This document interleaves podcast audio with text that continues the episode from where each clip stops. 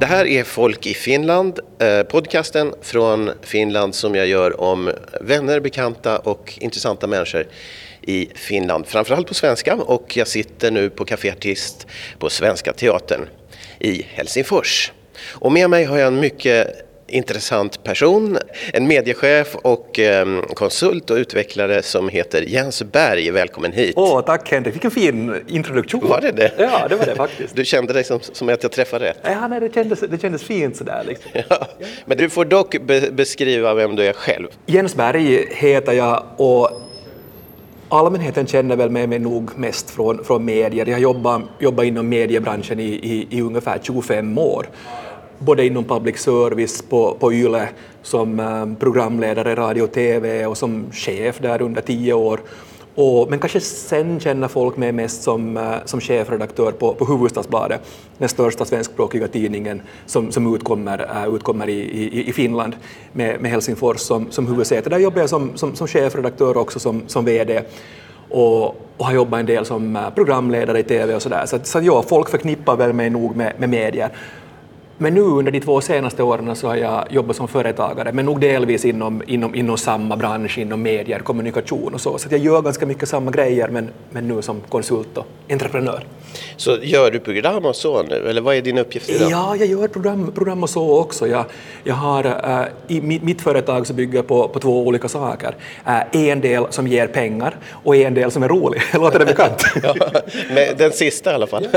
äh, och, och, och det är alltså dels konsulterande i i, i kommunikation, medier, hur ska man berätta en historia, vilka kanaler löser det att finnas i idag och, och hur ska man presentera budskap för olika målgrupper och så, liksom sådär mera strategisk kommunikation. Men sen har jag då ett produktionsbolag, alltså liksom, som är den här roliga, roliga delen.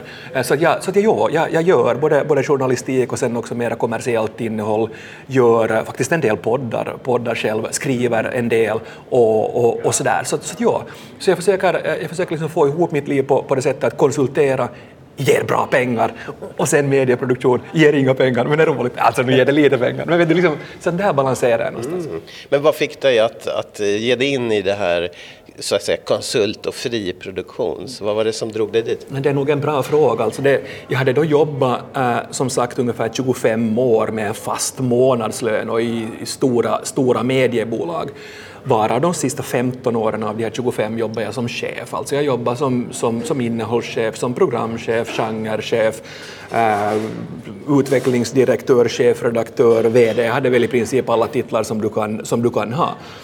Och i något skede så blir det så där att, att, att, att jag kom ju till den här branschen för att, att det var så roligt att skapa och att göra, att göra själv. Och under de sista åren när jag satt och, och skrev Excel-tabeller och hade samarbetsförhandlingar och, och, och, och satt på möten och, och, och, och drack kaffe så, så blev det så där att, att, att, att jag saknade mig Jens att kom igen, att varför blev du det här? Varför ville du, var, varför ville du i grund och botten bli det här som, som 25-åring? Så, så jag började ju sakna det där att, att göra själv själv och att skapa och att, att, att, att, att berätta berättelser och, och, och det. Och då kom jag till att nej, det är inte så hemskt enkelt äh, efter att ha jobbat som chefredaktör och VD att liksom söka ett sånt jobb. Att, jo, dels så vill jag utnyttja den, den, strategiska kunskap jag har men sen så vill jag göra saker och ting själv. Så då konstaterade jag att, ja, att, att för att jag ska få det här att gå ihop så måste jag skapa arbetsbilden åt mig själv, för mig själv. Och, och då kom jag ganska hastigt till att, nej, att det är som egen, egenföretagare, då grundade jag företaget Montem som jag, som jag driver, driver idag, där jag just får göra det jag, det jag vill. Var det en stor process att, att ta det här steget? Eller var det... det var både och. Alltså, det var en tanke som hade, hade grott i mig länge, att, att jag ska göra det. Jag hade liksom i princip mentalt fattat besluten nog redan för en fyra, fem år sedan att jag kommer att göra det här, mm. att det här kommer att liksom bli min exit någonstans.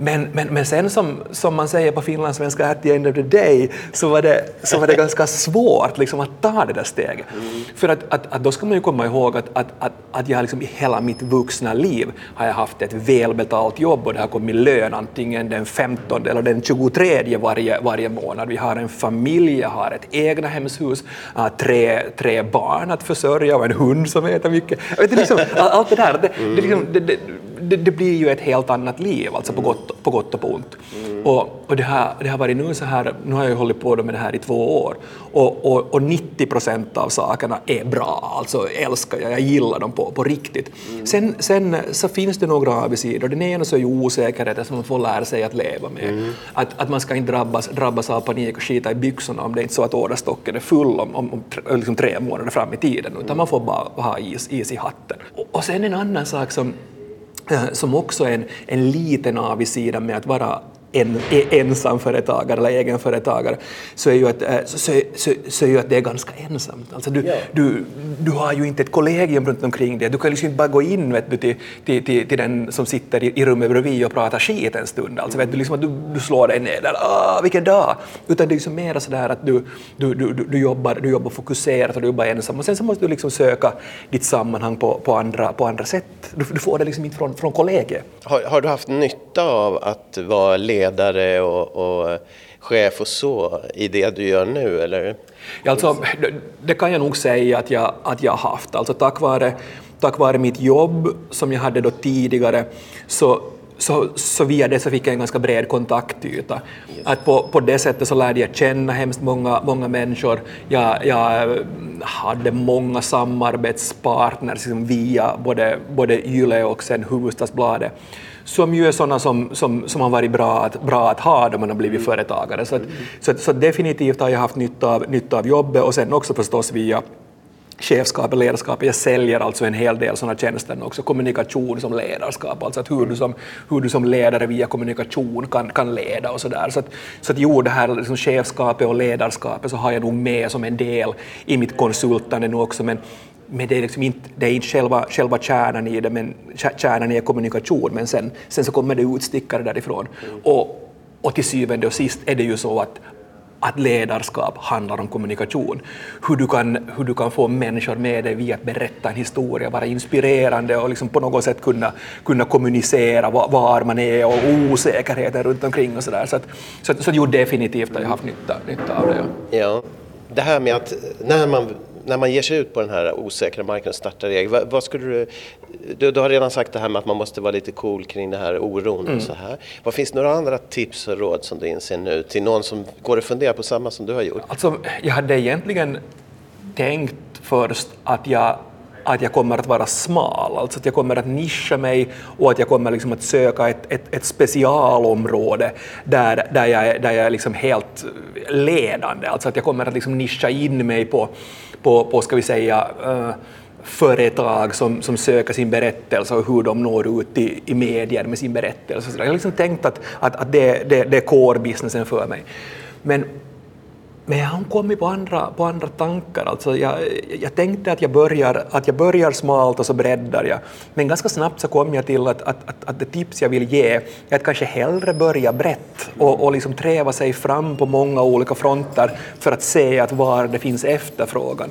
Så, så jag har egentligen gjort på, på det sättet nu att om jag riktigt förenklar, så har jag då alltså kommunikation, medier och ledarskap. Sen har jag, har jag liksom en, en annan dimension som kommer på det, som är alltså då det konsulterande och det praktiska. Och sen lägger jag ännu på en nivå som är alltså Sverige och Finland, att jag jobbar både i Finland och i Sverige en hel del.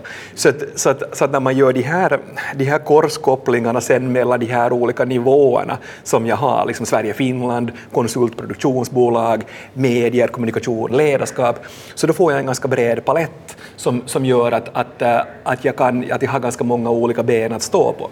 Så så som svar på din fråga, tipset så blir att börja hellre brett än, än smalt för att, för att liksom sen börjar det nog utkristallisera sig var, var jobben kommer. Förr var du en person som folk närmade sig för att sälja in sig mm. och nu är du kanske möjligtvis, ibland i alla fall, tvärtom. Äh. Hur gör du med det, med den erfarenhet av andra sidan som du har? Ja, det är en, det är en, det är en bra fråga. Alltså för att, att, du behöver göra det ibland ja, kanske? Absolut, ja, ja. jag behöver definitivt sälja och, och och det var någonting som var ganska svårt inledningsvis, alltså att, att, att vara den här som, som kommer lite vet du, och tränger sig på och säger vet du, köp mig, att du får liksom Gud och Jesus och den heliga anden alltid, alltid ett paket. Alltså det, det, det är ovant inledningsvis att bli en, att bli en försäljare. Och, och, och jag har som, som du sa alltid suttit på, på andra sidan av bordet och varit den som har tagit emot offerter och varit den som har sagt hmm, att det här månne, det här månne vettigt nu och stryka en nolla där vet du och sådär.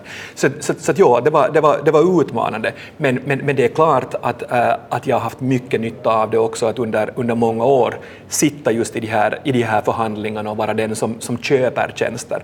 Att dels så har jag ju ganska bra, eller hade ganska bra koll på prisnivåerna överlag. Att, att jag vet ju ungefär vad jag har köpt för själv, så då vet jag ju ungefär vad jag kan sälja, sälja för. Och, och sådär.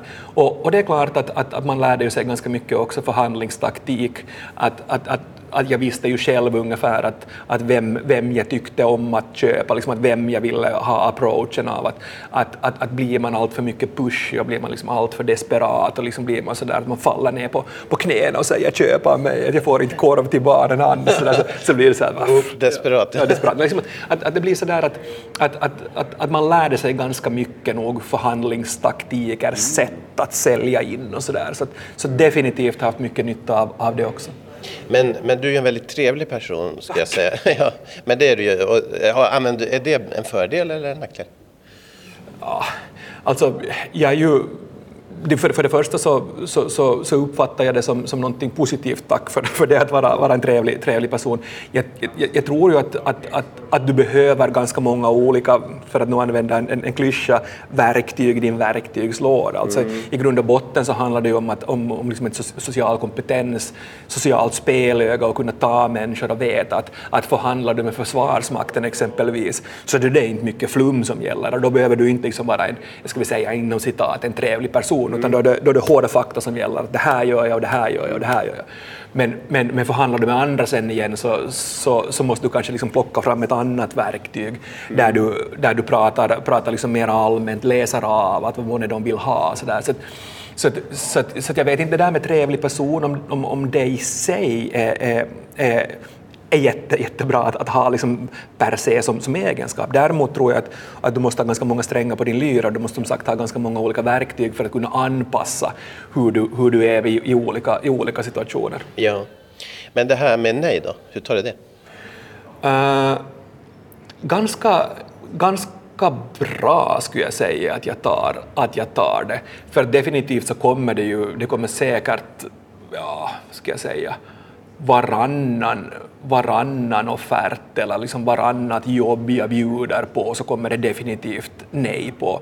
Och, och det är ju sådär att Ja, men kanske, kanske i början så var det, var det sådär, men att vänta nu, att är det något fel på mig? Att, vad, vad är det nu då? Att, att, har jag liksom, vad, vad gjorde jag fel? Och så där. Men att det är ju det är ju klart att, att där får jag ju bara gå tillbaka till mina egna erfarenheter som, som, som köpare, liksom i den egenskapen. Och, och där vet jag ju att, att det var ju mera nej än ja som man, som man gav, så det, det, hör ju, det hör ju definitivt till. Så att, mm. så att, att, att, att jag, först kanske lite sådär att, att, att, att, att en viss osäkerhet sprider sig, men att ju längre jag har gjort det här nu så desto mer så märker jag att, att, jag, att, att, att lämnar jag in två så kommer en tillbaka sannolikt som, som ja och en som nej. Det är en helt självklar grej. Alltså. Ja det här med dina konsultgrejer då, ledarskap, kommunikation och media.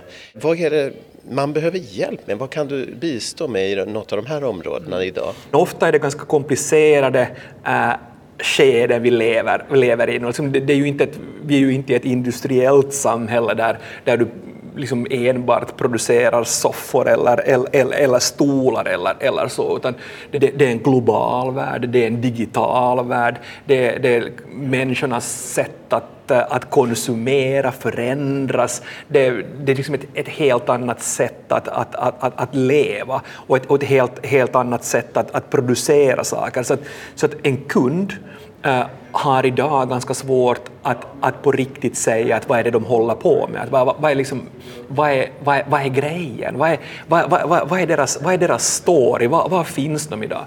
Så ganska mycket jobbar jag med, med, med, med företag som, som försöker ut, ut, utmejsla någonstans eller mejsla fram sitt budskap, sin story och hur de ska kunna berätta berätta, berätta den, att vad, vad är de riktigt 2019? Att de kanske var det här tidigare men, men nu är de någonting annat.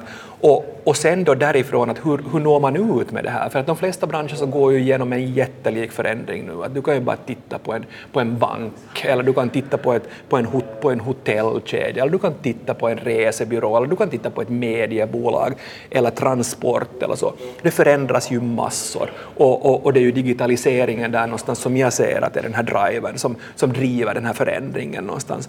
Och, och då blir ganska många vilsna. Liksom, de, de, de vet att det fungerar inte den här, den här gamla kommunikationen de har haft. Att, att ja, vi lägger in en annons i, i Dagens Nyheter eller det Svenska Dagbladet och så kommer folk liksom att stå på kö och köpa våra plasttämbaren. Ja, men de gör ju inte på det, på det sättet.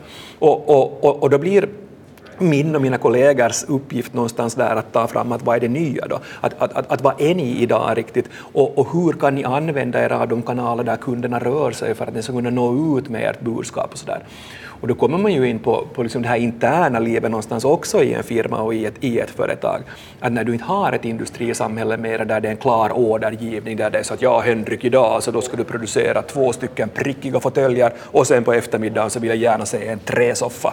Att liksom, det, det, fungerar inte på, på det sättet. Och, och, då kommer du tillbaka till, till, till det också, till, till kommunikationen, att hur får du hur får du kollegorna med dig, hur får du teamet med dig, att hur, hur, hur leder du i en värld där där ska vi säga, folk är betydligt mer medvetna, folk så, så, så vill också kunna påverka mer. Liksom. Det, är ju, det är ju ett sånt samhälle där du liksom tummen upp och tummen ner, du vill bli hörd och du kan liksom via alla sociala kanaler och så där bli, bli hörd. Och det gäller ju på, arbete, på arbetsplatsen också i allra högsta grad. Så det ställer ju, det ställer ju enorma krav på ledarskapet och på kommunikationen. Så, så det är egentligen där någonstans i, i den här världen så, så rör, jag, rör jag mig. Men det, det, låter ju som en enormt viktig tid, eh, så som du beskriver det. Eh, är, är folk medvetna om det? Eller, eller får du upplysa dem om det, eller kommer de till dig med den medvetenheten om det här redan? Alltså både och. Ofta, ofta är det så att kunderna märker att någonting är på tok, alltså att det gamla vi har gjort fungerar inte, fungerar inte längre. Det kan mm. sen handla om ledarskapet, det kan handla om, om hur, hur organisationen eller företaget kommunicerar, att, att de märker att det här det här, det här går inte längre. Alltså mm. det, det, det, som vi har gjort under decennier mm. eller rent av också under sekel så fungerar inte längre, att någonting är fel. Men, men, men, men, men ofta så behöver de också hjälp med att kunna liksom se att vilka är de förändringsfaktorer som, som, som ligger i bakgrunden som har lett till det här. Så, så det jobbar jag ganska mycket också med någon form av samhällsanalys tillsammans med dem, att sätta organisationen eller det företaget någonstans i, i, i mitten och så ser man sen på, på de saker som, som, som driver den förändringen runt, om, runt omkring. Så, att, så, så mycket, mycket ska vi säga av, av eh, digitalisering, urbanisering, globalisering och, och, och liksom den här typen av, av, av, saker så, så, så tar jag in med kunden och så ser jag liksom att var, att var hamnar kunden någonstans sen. Och är det här problematik eh, som du har mött i dina tidigare jobb på YLE och på Hufvudstadsbladet redan som, ja. du, som du som chef då? Ja, absolut. Mm. Och, och, det är ju, och det är ju ganska intressant för att, att, att, att medievärlden eller medieföretag så, så tillhör ju de som har gått igenom kanske den största förändringen, liksom då parallellt med, med, med banker eller med, med, med resande eller boende eller, eller sådär. Så det är ganska intressant också för att, att, när vi sitter, sitter liksom i vår mediebubbla någonstans så tycker vi att ah, vi är så unika och det är, liksom, det är liksom oss det bara handlar om och sådär. Men, men, men, men det, är ju, det är ju inte så. Men men definitivt äh, medievärlden så har genomgått och genomgår fortfarande en revolution. Och den revolutionen pågår inom hemskt många andra branscher också, där kundernas beteende förändras, läsarnas beteende förändras och, och så där. Den erfarenheten är jättenyttig att ta med sig till andra, andra företag och, och använda sig av, av, av det som ett exempel. För, för som sagt, där har det hänt och händer men, men det är inte unikt, det händer samma sak på de flesta andra ställen. Men, men är, det kanske du just sa nu, men är det, där mediebranschen var en lite föregångare på ett vis? På, på, många, på många sätt så, så börjar det hända, hända snabbt där. Och, och, och, det ser vi ju nu att, att, att, den digitaliseringen, den automatisering som, som pågår äh, inom medievärlden nu så håller på att komma, som, så, så liksom sker på många andra, andra ställen också.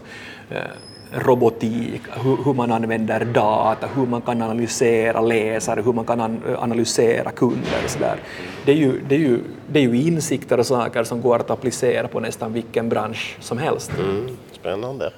Du har ju lite bakgrund i, i eh, självhjälpsprogram och för tv bland annat, eller hur? Mm, en del. Har det, det varit till någon, hur har det kunnat använda det i det här?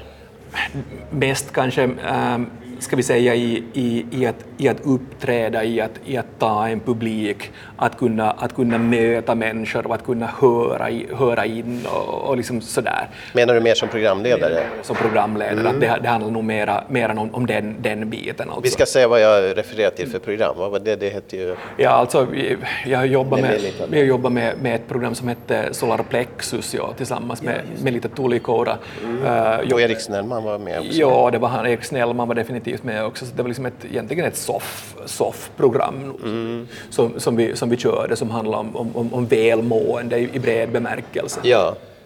Men, men den, den delen, kommer det in här? Har du någon koppling till?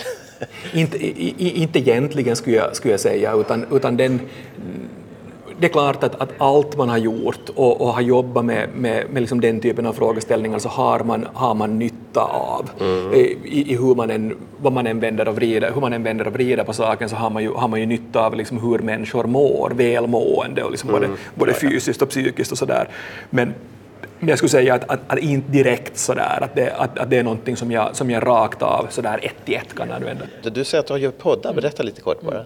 Mm. Alltså, det är ju om man, om man ser på, på, på, på liksom den berättelseform som växer mest nu och som, och som liksom medieexperter liksom förutspår att växa ännu mera, så är det ju audio. Det är alltså audio on demand. Och det hänger ju ihop med, med att den traditionella FM-radion, liksom den traditionella broadcast-radion, så, så, så får liksom svårare att få, få, få utrymme. Så, så det är många kunder nu som söker nya former i att hur de kan komma ut med sin berättelse och komma ut med sitt budskap och har konstaterat att poddar eller audio, audioformatet är, är lämpligt. Mm. För, att, uh, för att det passar, det passar ganska bra in i, i hur, hur vi människor lever 2019-2020. Vi, vi har våra 30 minuter eller våra 40 minuter när vi går ut på en promenad eller när vi sätter oss i bilen för att pendla eller, eller, eller åka, åka tunnelbanan in till, in, in till jobbet till, till, till stan eller, eller sådär. Mm. Så, så då växer audioformatet liksom on demand, när jag vill, när det passar mig, när, när jag har mina 30 minuter när jag går ut med pudeln Laban eller sådär. Så, så, så att många kunder har, har, har, har liksom fått upp ögonen för poddformatet. Så, så jag gör en hel del poddar nu för, för kunder som är liksom beställningsarbeten när de vill komma ut med, med sitt budskap och, och sen gör jag eh, sen gör jag en del, en del som, eh, som också är mer liksom av journalistisk karaktär, men, men ofta är det beställningsarbeten. Att nu har vi det här budskapet, vi är den här organisationen, vi skulle vilja nå ut ungefär med det här, hur skulle man kunna göra en ljudserie av det? Ah. Så, att, så att sånt, det, det ingår i, det här, liksom, i, det här, i den här roliga delen av arbetet. Men har du någon egen podd också? Ja, vi har, jag har en, en tillsammans med en kollega, en tillsammans med en, med, med, med en annan så här ledarskapskonsult som vi kallar för Ledarpodden med Bosse och Jens som vi, som vi gör, som, som handlar om, om just ganska mycket om, om, om ledarskapsutmaningar, kommunikationsutmaningar och sådär, okay. som, som jag gör tillsammans med, med honom, men sen är liksom resten sånt som jag gör för, för kunder. Så den, och den hittar vi på en hemsida? Den hittar ni på, ja, exempelvis på Podbean och på Spotify hittar man den också. Ja, bra. Det här är Folk i Finland och jag befinner mig på Café Artist på Svenska Teatern i Helsingfors och träffar Jens Berg, mediakonsult. Eh, och vi pratar om poddar, jag tänkte bara lite tips. Hur gör man en bra podd? Det som är det härliga med, med, med podden så är ju egentligen att, att det, det finns ju inget format. Alltså det, det, det, finns inte, det finns inte sådär att, att äh, liksom, den, den, lever ju, den lever hemskt mycket. Alltså I grund och botten så, så är ju poddens, poddens styrka äh, personen eller liksom personligheten någonstans. Att om, du, du måste ha människor som, som liksom fångar, fångar lyssnaren. Alltså det är ju den en, liksom det enda receptet egentligen. Alltså det, det, finns inga andra, för du kan, ju, du kan ju ha en faktapodd, du kan ha en fiktionspodd, du kan ha en pladdrig podd, du kan ha en faktapodd, du kan ha, ha, ha liksom en, en, en podd som, där det är två människor som återkommer hela tiden, eller du kan ha gäster. Det, det finns, det finns liksom inte en, en, en liksom ett format eller liksom ett sånt framgångsrecept. Det, den gemensamma nämnaren är ju en intressant människa som du, som du inte får liksom dåndimpen av att lyssna, av att lyssna på, utan liksom någon som suger, suger dig med och någon som du tycker är spännande, fascinerande. Mm.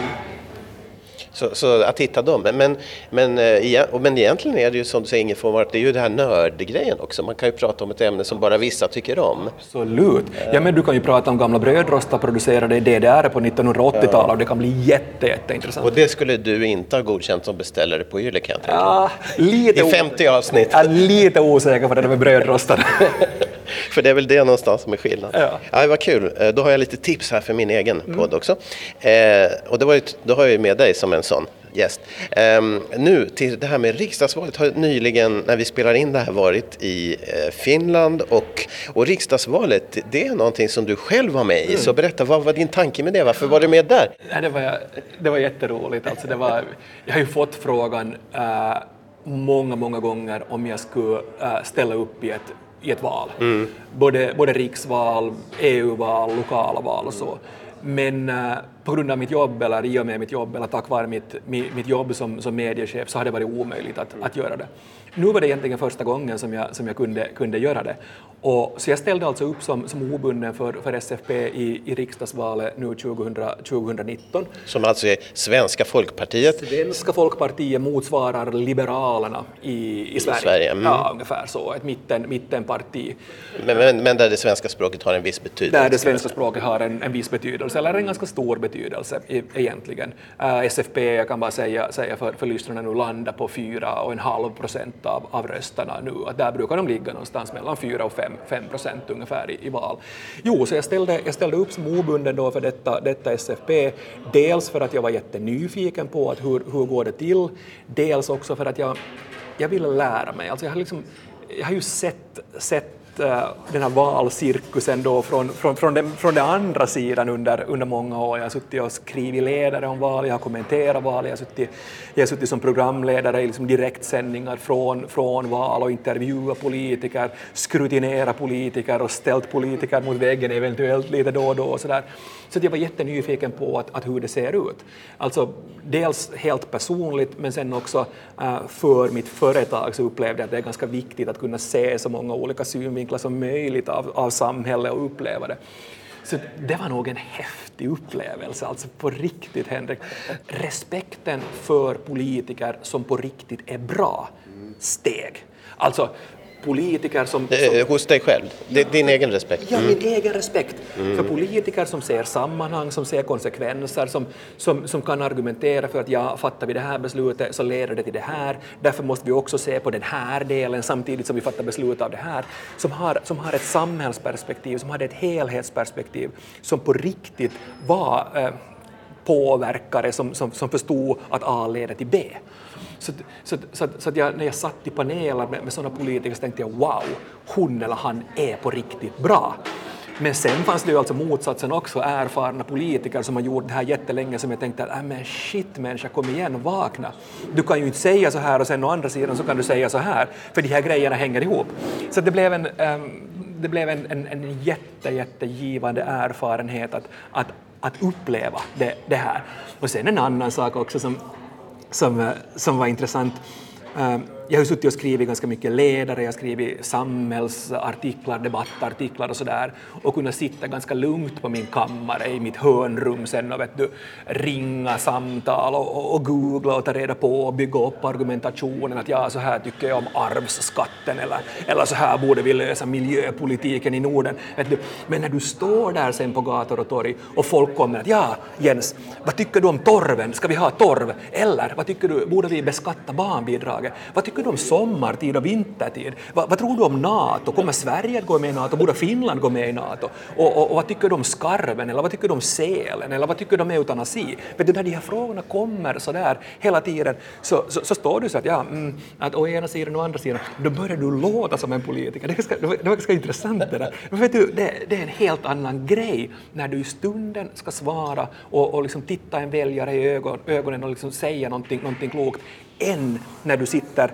i din, i din liksom journalistverkstad någonstans och bygger upp argumentationen med, med en ledare eller, eller med en debattartikel. Och så där. Det var jätte, jättespännande att inse. Så hur gick det? Ja, jag hade som målsättning att få tusen röster. Alltså det, hade liksom, det, det är massor att få tusen röster i sitt första, första val. Nu fick jag drygt 600. Och då alla säger att, att ställa upp i sitt första val och, och, och få så mycket röster så är bra. Men, men, men, men, jag var lite besviken för jag hade liksom det där någonstans tänkt att jag ska ha tusen röster och nu blev det inte tusen röster. Men jag vet inte varifrån jag hade fått det där tusen röster. Jag tyckte det såg fint ut att om det skulle vara fyra, äh, fyra siffror. men, men, som sagt... Ja, det var, inget, det var bara ett påhittat mål? Liksom. Absolut, det fanns liksom ingenting. Det bara var, jag, jag sköt från höften. men blev du, det vill säga du fick inte komma in då? Nej, jag blev inte, jag blev inte invald. Nej, det blev Hur mycket ska man ha för att komma in? Ja, jag borde ha haft uh, väl ungefär 5 000 röster. För att komma till riksdagen? Ja, för att komma till riksdagen. Men det visste jag ju det, det är liksom när man ställer upp första gången så är det, så, ja, alltså det är ju promilles chanser, alltså mikroskopiska chanser att bli, att bli invald. Det var mitt första, första val. Jag, och det var ju en kyrkslätt, det kan ju bero på var man är, eller hur? Absolut, ja, vi har i kyrkslätt så har vi en, en, en politiker, Anders Adlercreutz, som jag varmt kan rekommendera. Mycket klok, klok man, tillhör den här kategorin, mm. äh, helhetstänkare. Han är den starka politikern från det område där jag kommer och han fick nästan 10 000 röster. Så, att, så att jag, jag är glad för det. Ja, till riksdagen, att ja. komma in till riksdagen. Ja, men vad fint. Spännande att tala med dig. En avslutningssak jag tänkte vi hinner med också, mm. det är det här med finlandssvenskheten mm. eh, och dess framtid. Det, det, är klart att jag måste fråga dig som före detta husischef och YLE-chef, liksom, vartåt det lutar? För mm. du har ju ändå en överblick. Mm. Så det är egentligen inte det här programmets uppgift, mm. men jag tänkte jag gör det i alla fall. Ja. Vad tror du? Um, alltså vi ser ju några, några grejer som inte är, är bra nu och, och, och det första vi ser uh, är ju en ganska stor utflyttning av finlandssvenskar och framför allt till Sverige. Alltså, Sätter man det i ett lite större perspektiv så var det ju en stor utflyttning på 60-talet och 70-talet. Eh, man flyttade efter jobb till, till, till, Sverige, man flyttade till Västerås, till Eskilstuna och sådär. Mm. Finländare överlag? Finländare överlag, finländare mm. överlag men, men, men liksom svensktalande finländare också. Okay. Men det vi har sett nu under de senaste fem åren, framförallt under de senaste fem, sex åren, är alltså att en betydligt större andel nu av de svensktalande finländarna flyttar bort från, från landet och flyttar framförallt till Sverige. Mm. Och, och, det här är ju ganska intressant intressant att se på, på orsakerna. Dels så är det liksom en, en ska vi säga, en, en, en, en pull-effekt. Uh, ekonomin i Sverige går ganska bra språk är inget, inget större, större problem för, för svenskspråkiga finländare och, och, och, så, så att, så att man söker sig dit för att studera och jobba och, och, och sådär. Men sen finns det ju nog också en, en, en, en, en, ska vi säga, en, en, en push-effekt i Finland nu. Alltså man, man har sett under 2010-talet framför allt att, eh, att vi finlandssvenskar känner oss ganska trängda också i den politiska situationen och liksom det, det klimat som råder. Vi har ju på samma sätt som i Sverige ett jättestarkt populistiskt parti, Sannfinländarna heter heter de här, alltså systerpartiet eller broderpartiet till Sverigedemokraterna. Och, och, och, och, i deras böcker, eller i deras ögon, så är vi ju inte riktiga finländare, utan vi är ju liksom såna konstiga, konstiga parasiter som inte står för den här liksom traditionella, sanna finska kulturen där vi liksom vemodigt sjunger våra finska, finska epos och sånger från 1800-talet, utan vi är lite udda fåglar. Och, och, och många har upplevt den här, liksom, det här samhällsklimatet som lite betungande, lite tryckande och har flyttat flytta, därför. Så, att, så, att, så att jag, vi ser en flyttrörelse som, som inte är hemskt gynnsam. Uh, sen har vi en, en förstås, som på, på alla andra, andra ställen, så kommer vi att vara beroende av invandring, alltså för att befolkningsstrukturen ser ut som den gör. En utmaning för det svenska i Finland är att så gott som all integration sker på finska, så att befolknings den befolkningstillväxt vi kommer att se kommer med, san, med största sannolikhet att vara nyfinländare som integreras på finska. Och, och sen finns det en massa andra utmaningar också, men det här är kanske de här, de här stora om man liksom ser det på ett 20-30-årigt perspektiv. Så, finns, finns det hopp då? Och hur löser man det? Alltså, jag ser ju att hoppet, om jag är riktigt, riktigt krass, så är Norden, alltså, eh, och, och, och jag ska utveckla det riktigt, riktigt kort, för uh, Finland som en del av Norden leder per definition till en starkare tvåspråkighet. Alltså i, jag är ganska pessimistisk när det gäller, om vi ser liksom på det interna finländska livet, hur det svenska skulle kunna liksom blomstra eller liksom på, på det sättet bli, bli, bli mycket starkare i en global, global värld. Men däremot, om vi, eh, om vi ser Norden mer som, som vår hemmamarknad, om vi, om vi ser Finland som en, som en, som en stark eh, part i Norden när det gäller kulturutbyte, när det gäller politik, när det gäller näringsliv och, och att liksom mera få bort gränshinder och liksom jobba för en starkare nordisk integration, då per definition så växer också det, det svenska. Så, så att jag brukar argumentera för att för att vi ska ha en levande tvåspråkighet i landet så bör Finland äh, äh, ta en stark och drivande roll i Norden. Ja, det var ett bra tal, jag blev helt häpen här. Sen kan man säga en, en, en, en annan utmaning med det, med det finlandssvenska, det kan jag ju säga, säga för er lyssnare som inte känner till den, den liksom läget så jättebra. Vi har, vi har ungefär, nu förenklar jag, men vi har ungefär hälften av, av de svensktalande som bor på västkusten, liksom runt Vasa, mittemot, mittemot Umeå vid, vid Kvarken, och sen har vi ungefär hälften som bor här i, i Helsingforstrakten i, i, södra, i södra Finland. En stor utmaning som vi svenskspråkiga har, att det är jättesvårt att samarbeta mellan äh, de här österbottningarna och de här nylänningarna, alltså jag kan säga de här för att jag kommer själv från, från Vasa och nu bor här. Men, men, men det är på något sätt ett sån här revirtänkande och en rivalitet mellan de här grupperna som gör att man inte kan tala om att det finns ett svensk Finland. Det finns ganska många olika svensk Finland. Och, och, och det pågår ständigt en, eh, en sån här liten dragkamp mellan, mellan de här två. Att ska vi kunna samarbeta kring, kring en, en, en utbildningsinstans eller ska vi kunna samarbeta kring, kring någonting? Så det, liksom, det leder ofta till att nej, vi kan inte riktigt göra det utan vi måste ha liksom en lärarutbildning i Vasa och så måste vi ha en lärarutbildning i Helsingfors Helsingfors så att alla är nöjda. Så det här är en annan, annan utmaning, att vi finlandssvenskar så är liksom inte ett, ett gäng utan, utan vi har, vi har liksom ett gäng som, som, som ser på världen med lite andra glasögon än, än det andra och de här har svårt att mötas. Mycket intressant, mycket intressant.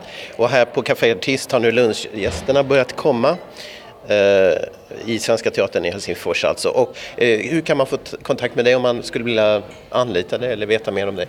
Jens at montem.fi kan man skriva mig på och, man hittar mig också på montem.fi. Som hemsidan? Ja. Tack för det. Det här var jättespännande att höra dig berätta. Tack Henrik, det var nära att få vara med här.